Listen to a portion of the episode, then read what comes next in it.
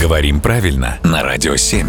Владимир, мы приветствуем вас. Доброе утро. Владимир, доброе утро. У нас на радио 7 на Семи холмах продолжаются итальянские сезоны. Мы уже достаточно поговорили о еде. Ну как, э, без этого просто не получилось бы. А вот сейчас подумал о слове «тальянка». Это же ведь наверняка тоже ш- как-то связано с Италией.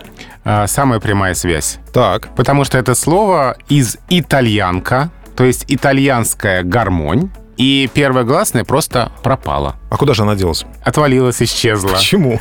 И такое в русском языке бывает, и, казалось бы, какая связь между итальянкой и лошадью?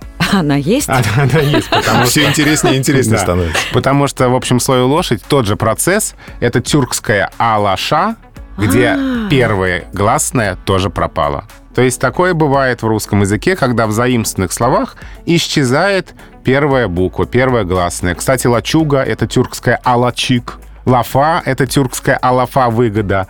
Просто в данном случае это восточное заимствование, а вот тут вот итальянка пропала буква «и». А у нас вообще так бывает, когда что-то есть, а потом раз и где-то что-то За пропадает. ненадобностью, да. И либо за надобностью кому-то. Да, появляется слово в наших широтах, и смотрим, а уже одной гласной нет. Вот так-то. Не углядели. По пути, да.